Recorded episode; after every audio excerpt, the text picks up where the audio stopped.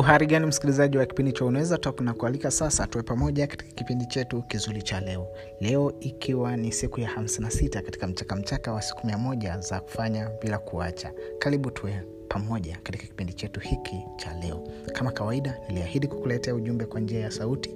Ndiyo maana ya uwepo wa kipindi hiki cha unaweza tok unaweza tok hekma kwanza.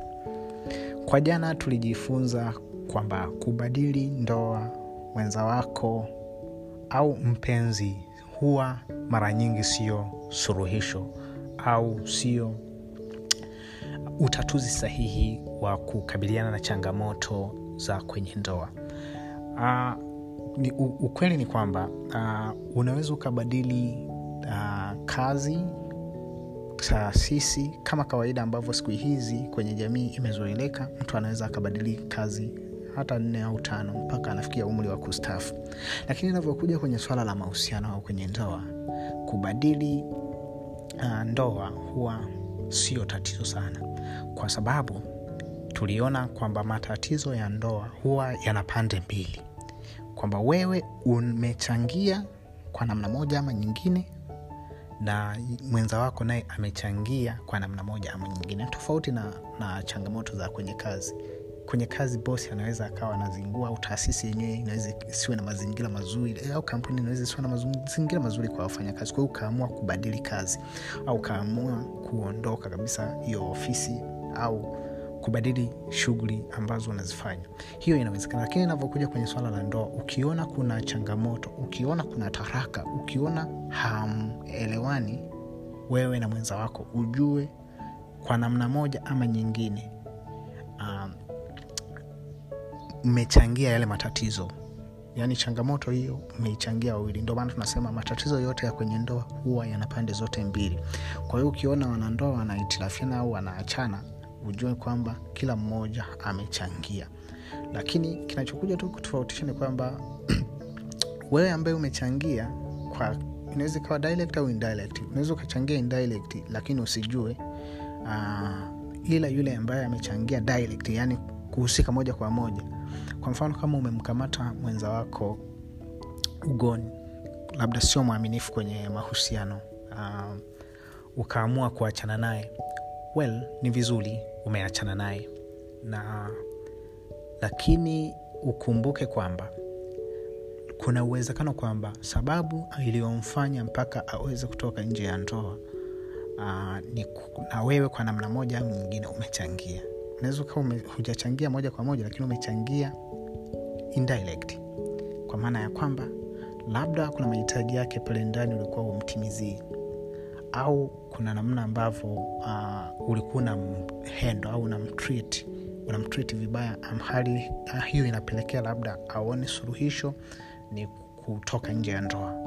Kwa hiyo lazima tu kuna namna ambavyo unaweza ukawa uka umechangia katika tatizo hilo sasa watu ambacho wanakisahau ni kwamba hata kama unaondoka kwenye ndoa hiyo au unabadili mpenzi au unabadili mtu na, uh, au mwenza wako kwenye mahusiano cha msingi kabisa ni kwamba usiondoke au usi, usiondoke tu na kuamua kwenda kuoa bila ya kusuluhisha tatizo hili. Kwa sababu mara nyingi ni kwamba utakavyoondoka kwenye ndoa hii utaenda na yale matatizo yote ambayo yamesababisha ndoa hii kuvunjika. Utakapofika kwenye hiyo ndoa mpya utaenda na, utakuja na hayo matatizo au hizo changamoto zote ambazo kwa upande wako ulizisababisha kwenye hiyo ndoa ya kwanza ambayo imevunjika. Kwao utaenda nazo. Sasa zitachukua tu sura mpya au sura ya tofauti kwenye ndoa hii mpya kwa sababu na mtu mwingine na mazingira yamebadilika. Lakini zitakuwa ni zile zile na kuna hatari kubwa kabisa ya kwamba hautafanikiwa vilevile kwenye hiyo ndoa. Kwa sababu kuna sababu ambazo zinachochea zina ambazo ziko upande wako na haujazitatua. Ndio maana unakuta walioachika. Ukiachika mara ya kwanza utaendelea kuachika na kuendelea kuachika mpaka uweze kutatua hii tatizo au hii changamoto ambayo ina waku, ina, ina, ambayo wewe unakuwa umeisababisha kwenye mapenzi. Kwa sababu kwenye mapenzi au kwenye ndoa watu wawili wanahusika na kila mtu ana mchango wake kwa mwenza wake na kuifanya ndoa iweze kudumu.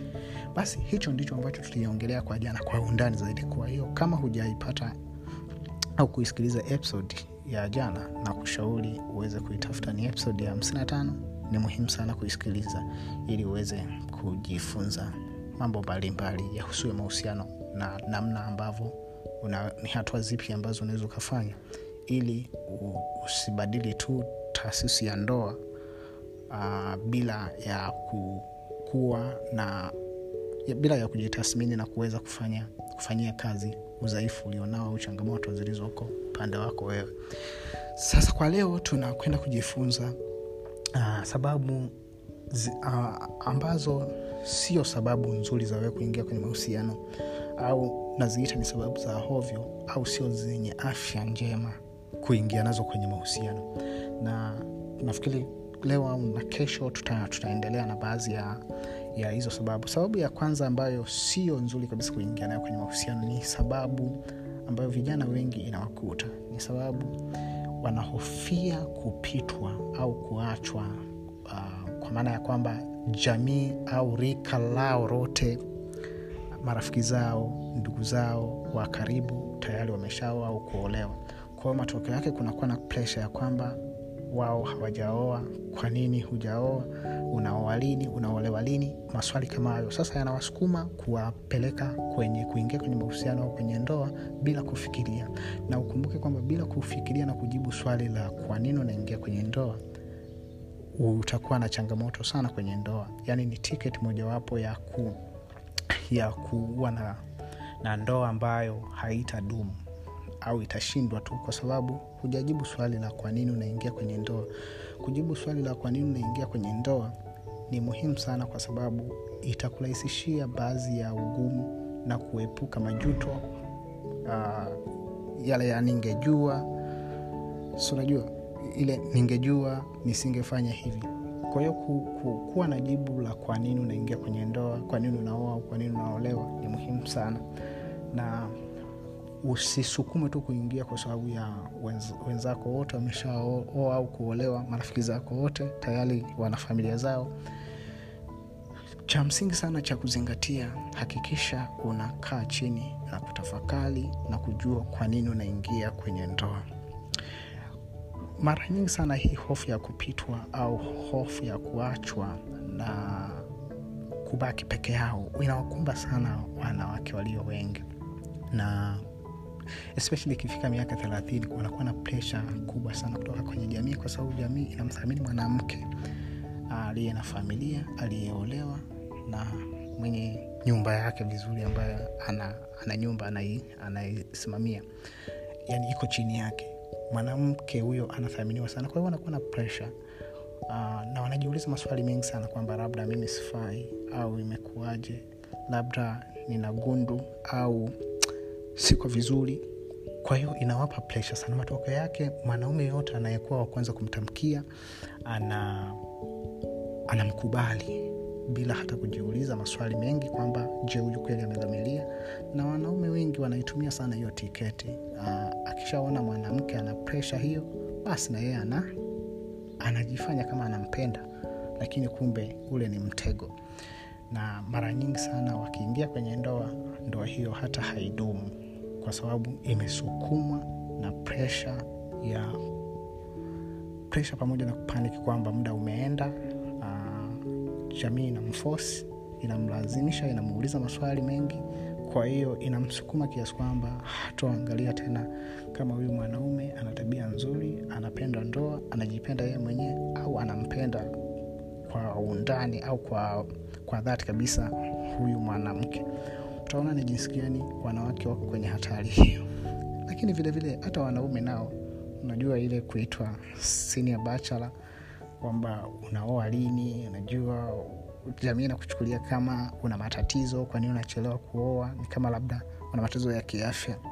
Kwa hiyo hii presha yote inawafanya wanaume wengi pamoja na wanawake nawezi kuingia kwenye mahusiano ambayo sio ambayo um, yenye afya kwa maana ya kwamba kunakuwa na nyuma yake kunakuwa na presha kubwa ambayo ina, inakuwa imemsukuma na kumlazimisha mtu huyu kuingia kwenye mahusiano kinyume kabisa na, na matakwa yake. Kwa hiyo ndoa za namna hii huwa zina mambo mawili.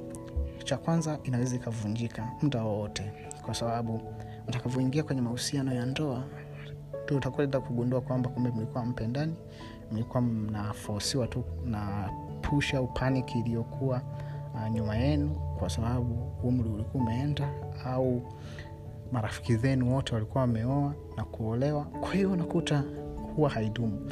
Na kitu kingine cha pili kinachotokea basi wana, wanandoa hawa wanaweza wakaamua kuwa pamoja lakini ukweli ni kwamba hawaifurahii ndoa yao na wanaona aibu pengine kuvunja mahusiano au kuwaambia marafiki zao kuitangazia dunia kwamba hawako kwenye good terms.